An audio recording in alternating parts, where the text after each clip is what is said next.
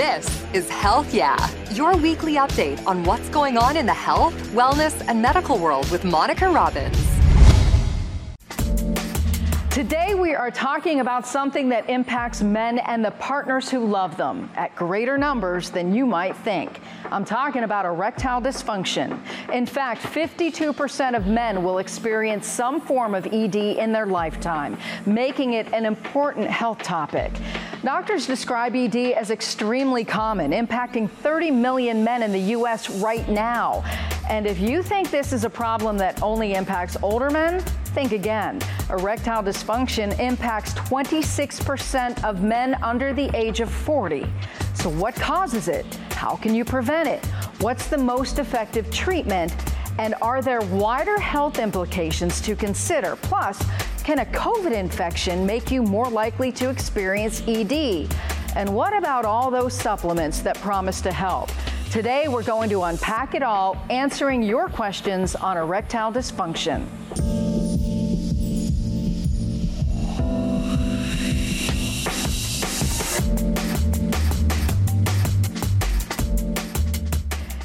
And welcome to Prescription for Life. I'm Monica Robbins, and this is the Health and Wellness Show where we tackle the topics of some of your biggest health issues, including some considered taboo, especially today's subject, because men and their partners are often too embarrassed to discuss erectile dysfunction.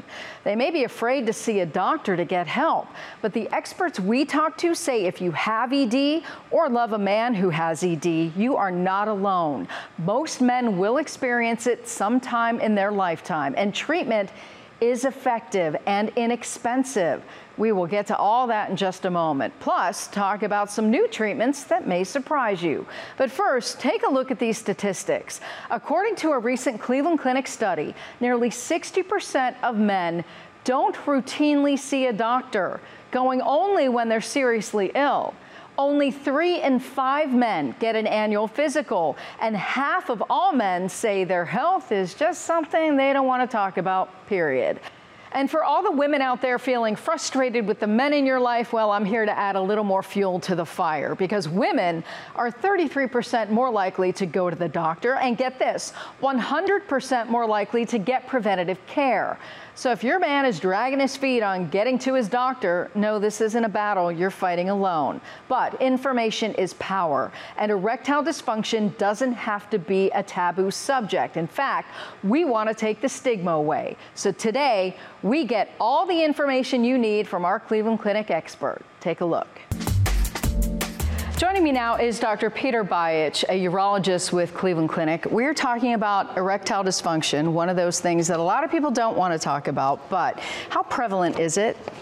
So, erectile dysfunction or ED is actually one of the most common conditions that men can get as they age. So, the older a man gets, the more likely he's going to experience it. By age 80, the vast majority of men have experienced it at some point. I want to throw this out at you because this study just came out relating to COVID and ED, saying essentially that a quarter of men who've uh, dealt with a COVID infection are now suffering ED. Is there really a connection to this, or is there more research that needs to be done? Done? So there's definitely a connection, particularly with severe COVID. It can cause something called endothelial dysfunction, which is basically uh, an issue with blood flow. Uh, and one of the first signs of blood flow issues in the body for many men can be erectile dysfunction there's some pretty solid evidence that shows that erectile dysfunction can precede a heart attack by about five years. So we refer to this as kind of the canary in the coal mine for cardiovascular issues. Wow, that's really important to know that if people are dealing with this, obviously, this is not something you, you just kind of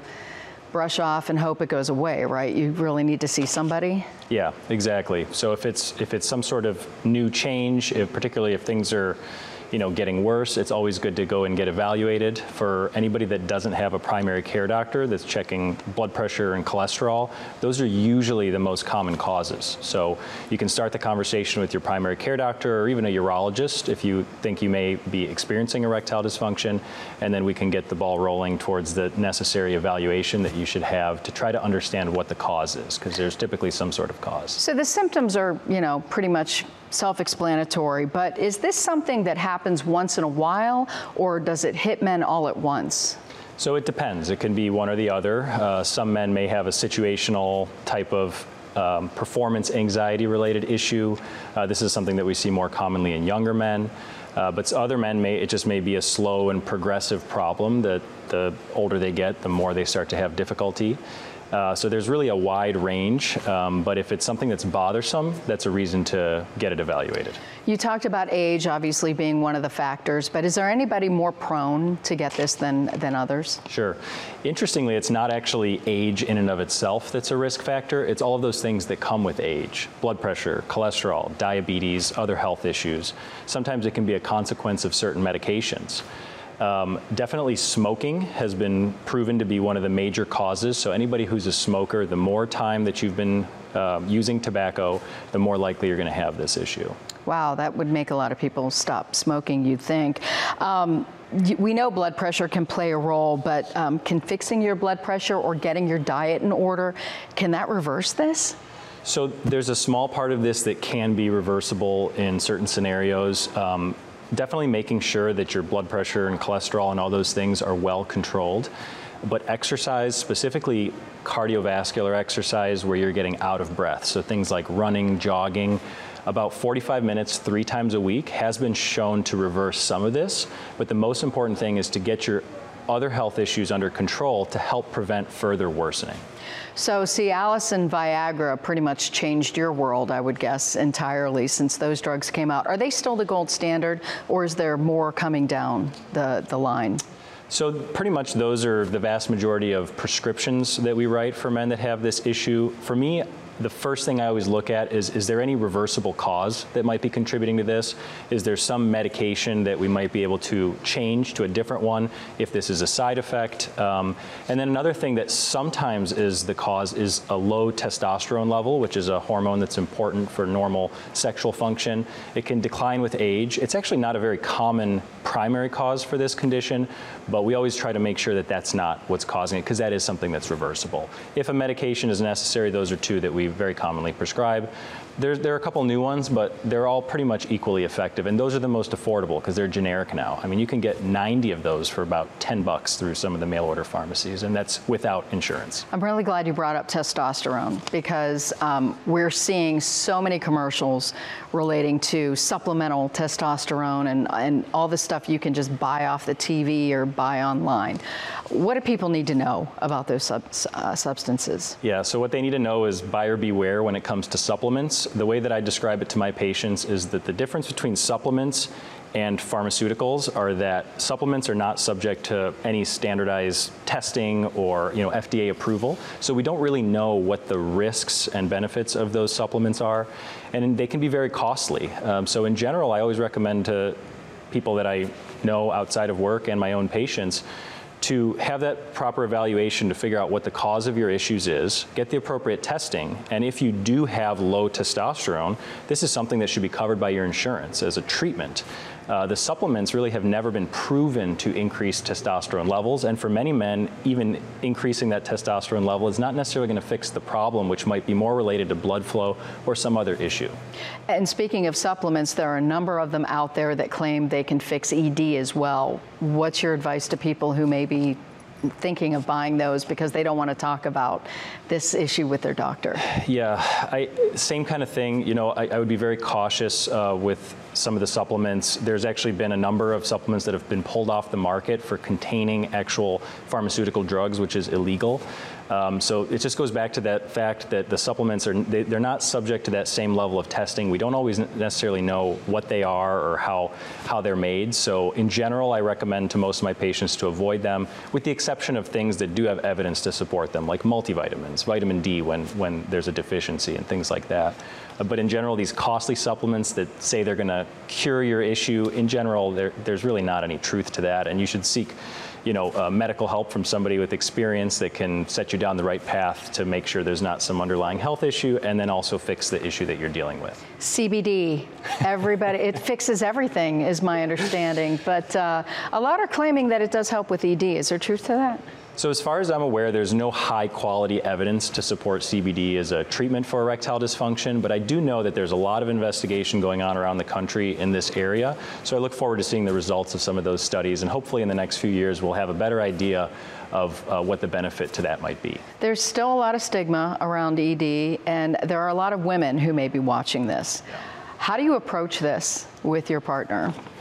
Yeah, I think, you know, unfortunately, for, due to a lot of different reasons, men have a tendency to avoid talking about these issues. Some of it may be that uh, they're worried about what might the cause might be, and they, they don't want to kind of admit that there's a problem. There's also some cultural factors related to them wanting to feel macho and not necessarily admit that there's a problem.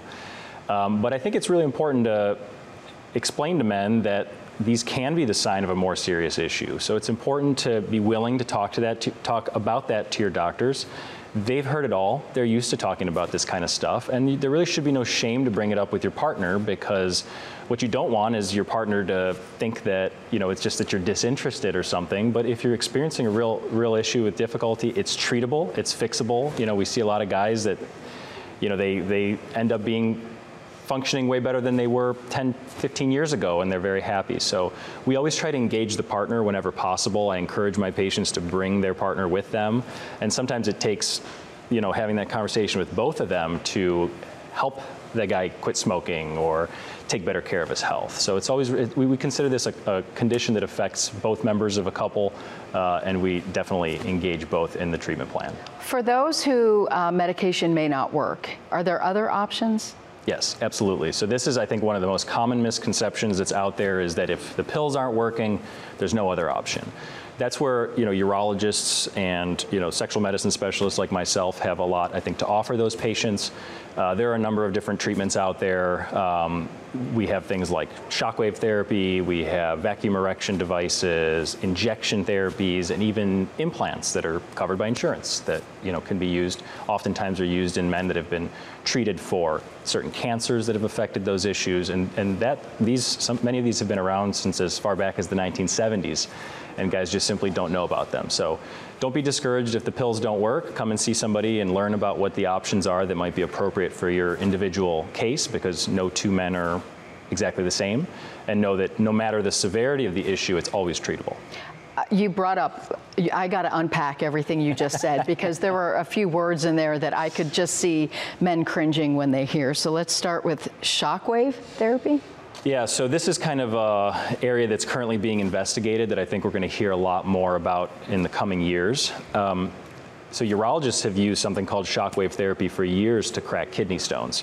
And um, more recently, this type of technology in a lower energy setting has been FDA approved for the treatment of certain conditions like plantar fasciitis in the foot or chronic non-healing wounds and things like that. Well, researchers have started investigating this as a treatment option for erectile dysfunction. Um, for example, we're doing some clinical trials now where we're exploring this and whether it might be beneficial to some men.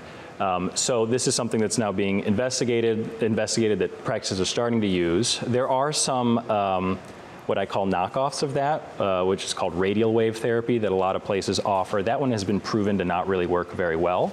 So the bottom line is that further work is needed to, to prove how this is going to compare to oral medications, but there are select patients with a milder form of erectile dysfunction that it may be appropriate for.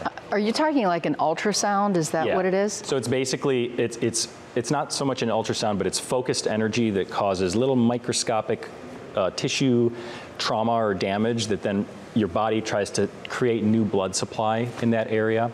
Um, so that's why it's been beneficial for you know wound healing and other other things. It is not at this point FDA approved for the treatment of erectile dysfunction, so it's something that we definitely need more uh, information about to understand how it's going to fit into the whole ED landscape.